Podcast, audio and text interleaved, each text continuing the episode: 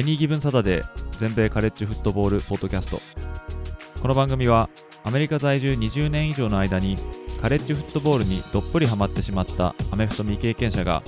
このスポーツの素晴らしさを素人の目線で伝えていくポッドキャストです。NFL のことは知っているけれどカレッジフットボールのことはよくわからないという方やもっとカレッジフットボールのことを知りたいという方に少しでも有益な情報をお伝えしていきます。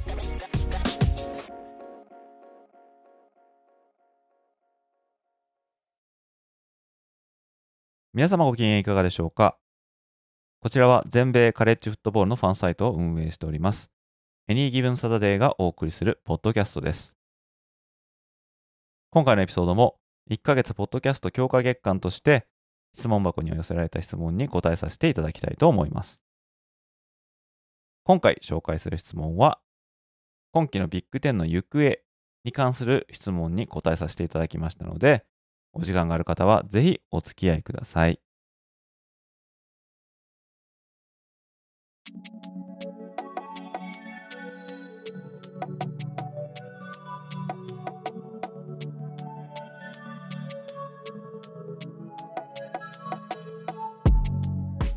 質問の方はこちらとなっております。来期のビッグ10は大混戦になりそうですか？という質問いただきました。どうもありがとうございます。これ、来期って、えー、言っていただいてるんですが、この質問いただいたのが結構前なので、まあ、来期っていうのはですね、まあ、この2023年のシーズンのことですね。もう、チームの方はいよいよ、もう各地でプリシーズンのキャンプ入りということでですね、選手たちが戻ってくると思うんですけども、まあね、NFL の方のプレシーズンキャンプはもう始まってますよね。えー、なんかさっき見たら、ジェレナムジーが半月板切ったとかね、ジョー・バローも一瞬冷や汗かくような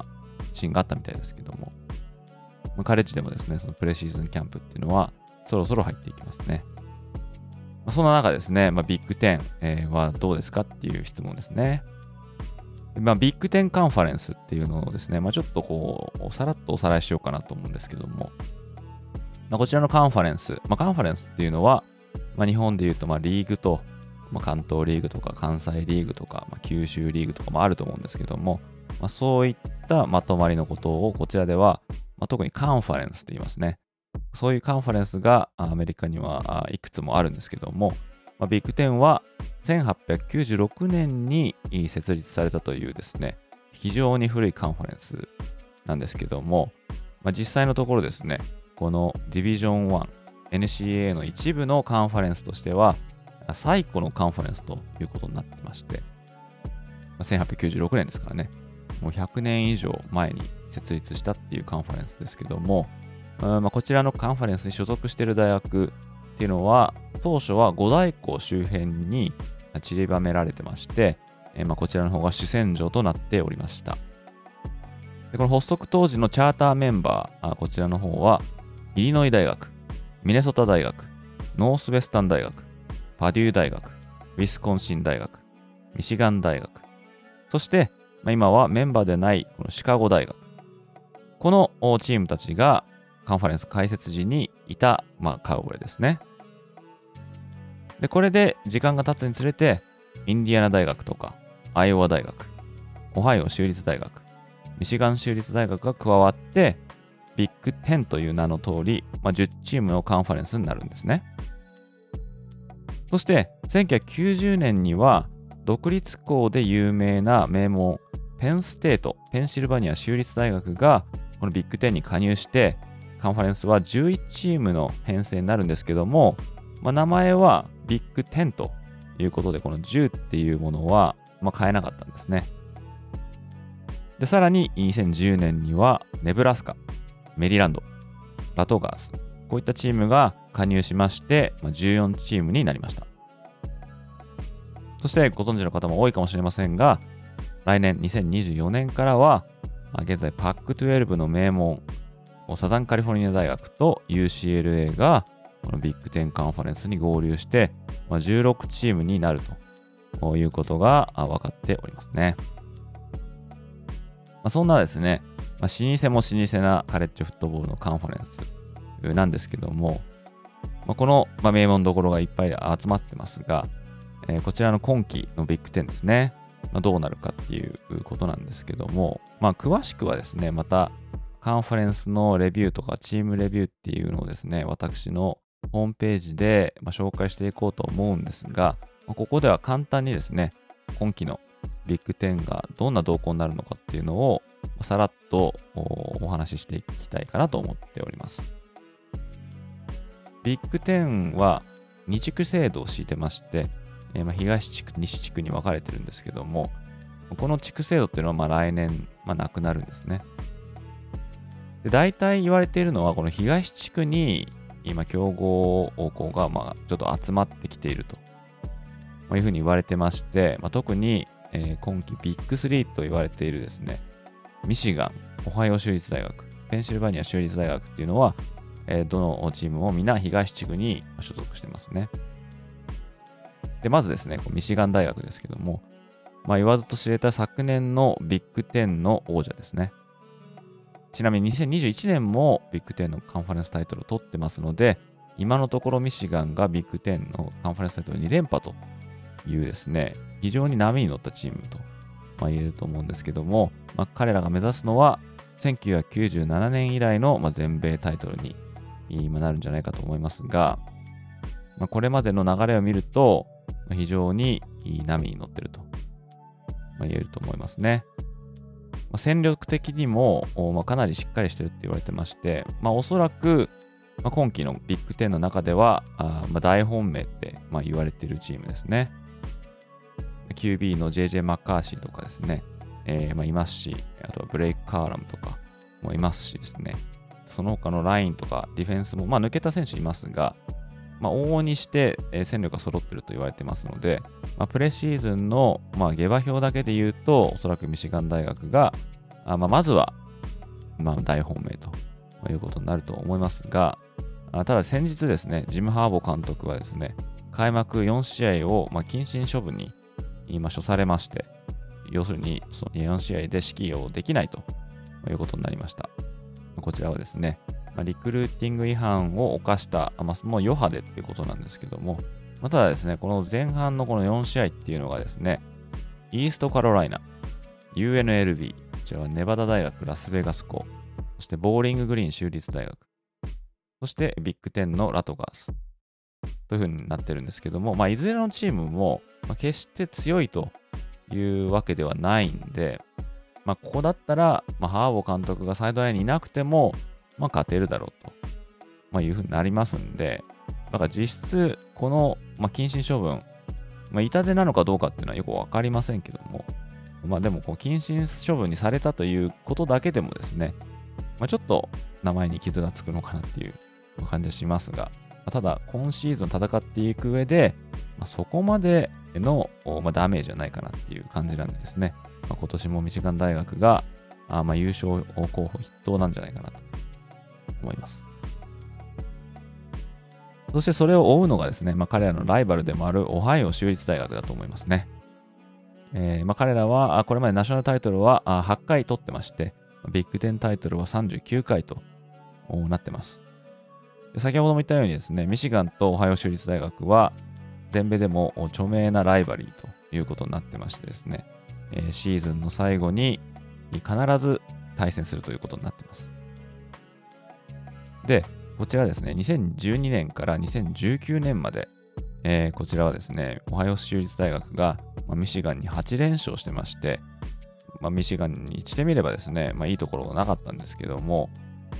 まあ、さっきも言ったようにミシガンがカンファレンスサイト2連覇してるっていうことは、まあ、オハイオ州立大学にもま2連覇してると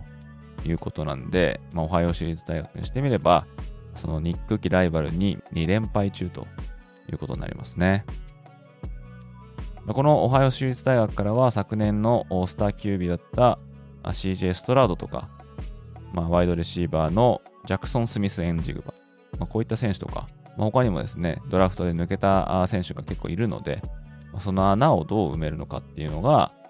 まあ、一番の注目点かなと思いますけども、まあ、リクルーティングでしっかりと底上げができているので、まあ、そこまで心配することはないのかなっていうふうに思いますが、まあ、果たしてですね、ミシガン大学の3連覇をライバルである彼らが止めることができるのかっていうのに、大きな注目が集まると思います。そしてもう一つビッグ3はですね、ペンシルバニア州立大学ですね。で、ペンステートと呼ばれますけども、今年前評判が非常に高いと言われているチームですね。で特にクォーターバックで2年生のドゥリュー・アラーっていうですね、期待の新人がいるんですけども、まあ、彼への期待度が非常に高いというふうにされてまして、また昨年1年生だったランニングバックのニック・シングルトンっていうのもですね、非常に決めたる高いポテンシャルを持ってますし、でさらにはディフェンスも駒が揃ってると言われてまして、まあ、今年こそですね、まあ、先に挙げたこの2校、ミシガンとオハイオステート、この2校を食って、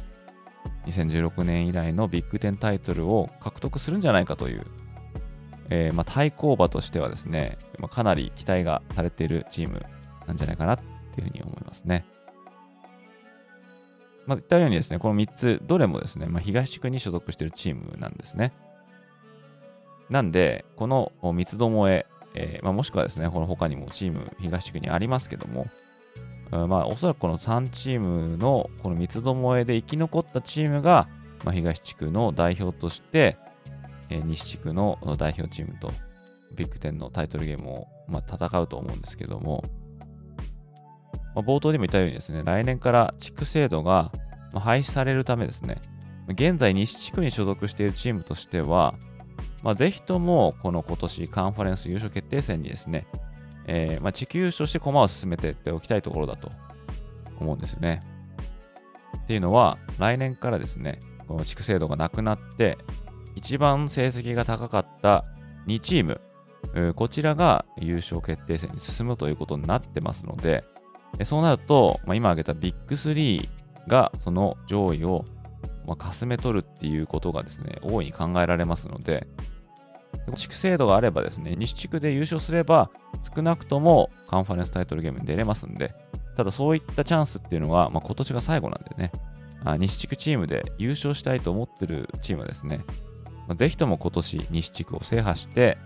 まその挑戦権を獲得したいと思ってると思いますが、まあ、そんな中ですね、まあ、西地区のまあ、注目したいチームっていうのは、まあ、何個かありますが、えー、じゃあ西地区の、まあ、対抗馬ですね、こちらの方を、まあ、話していきたいと思うんですけども、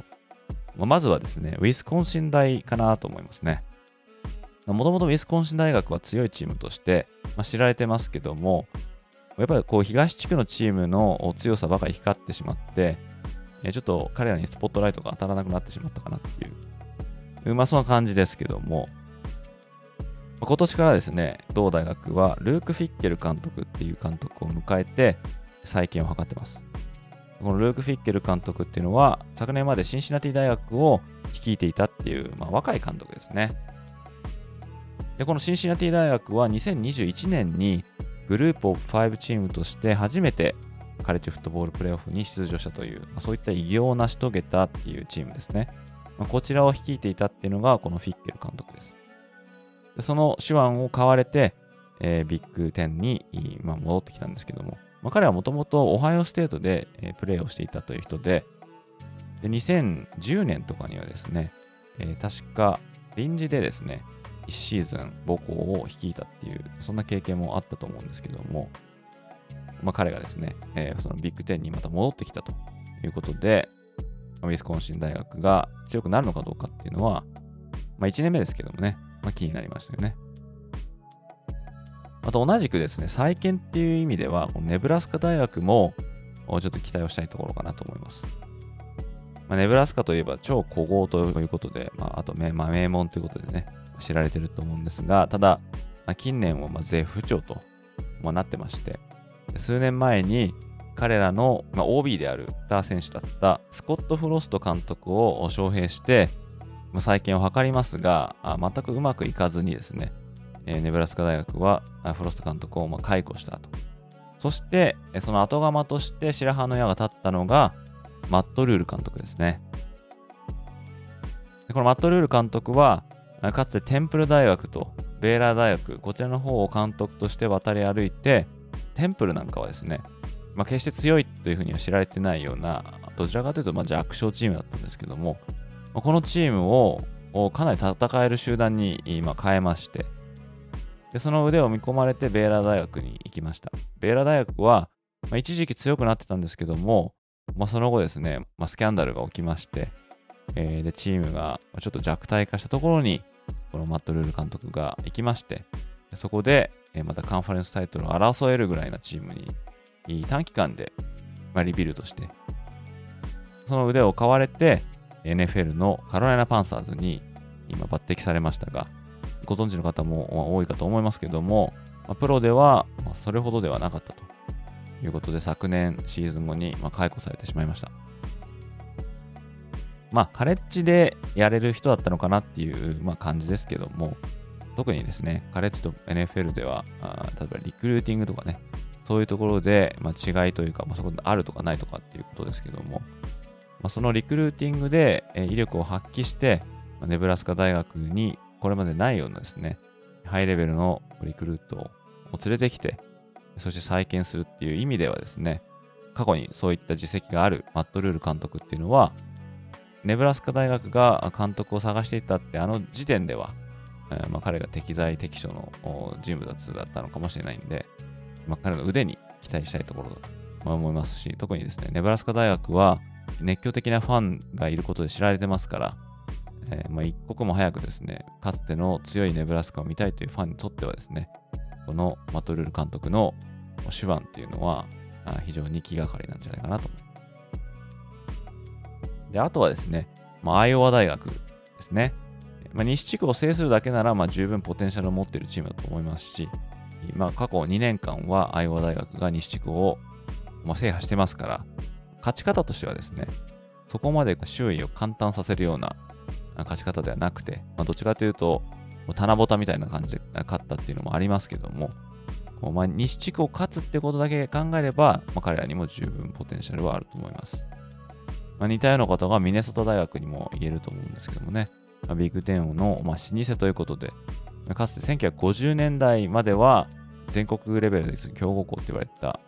チームなんで、まあ、彼らも、まあ、なんとかですね、上に来てほしいと思いますけども、本当先日ですね、えーまあ、彼らの監督である PJ フレックさんがなんか訴えられるみたいな、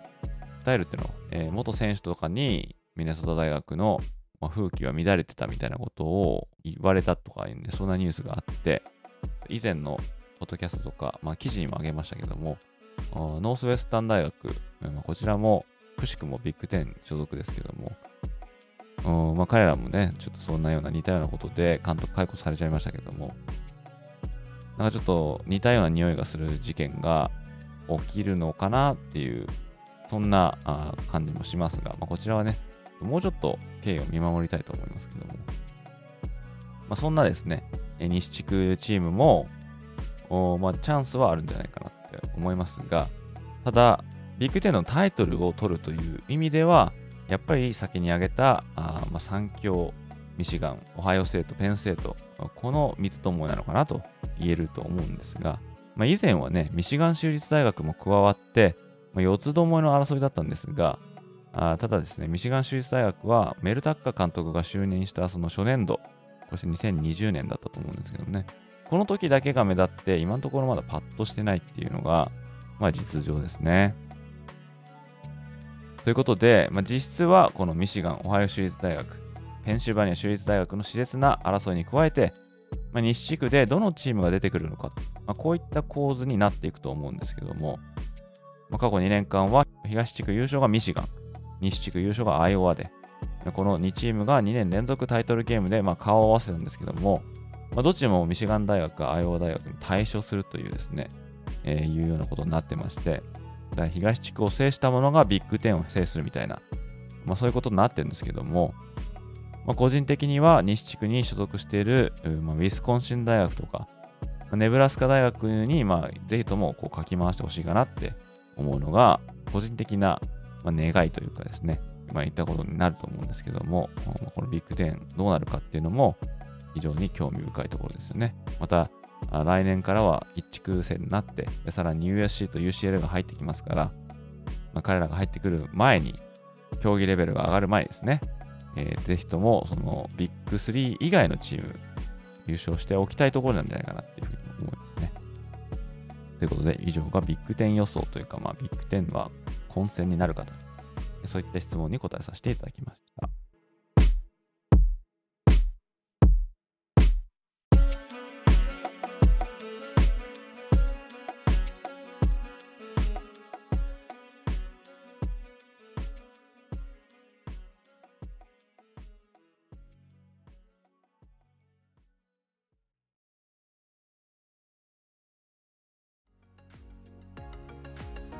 ということで今回もここまで聞いていただき本当にどうもありがとうございました。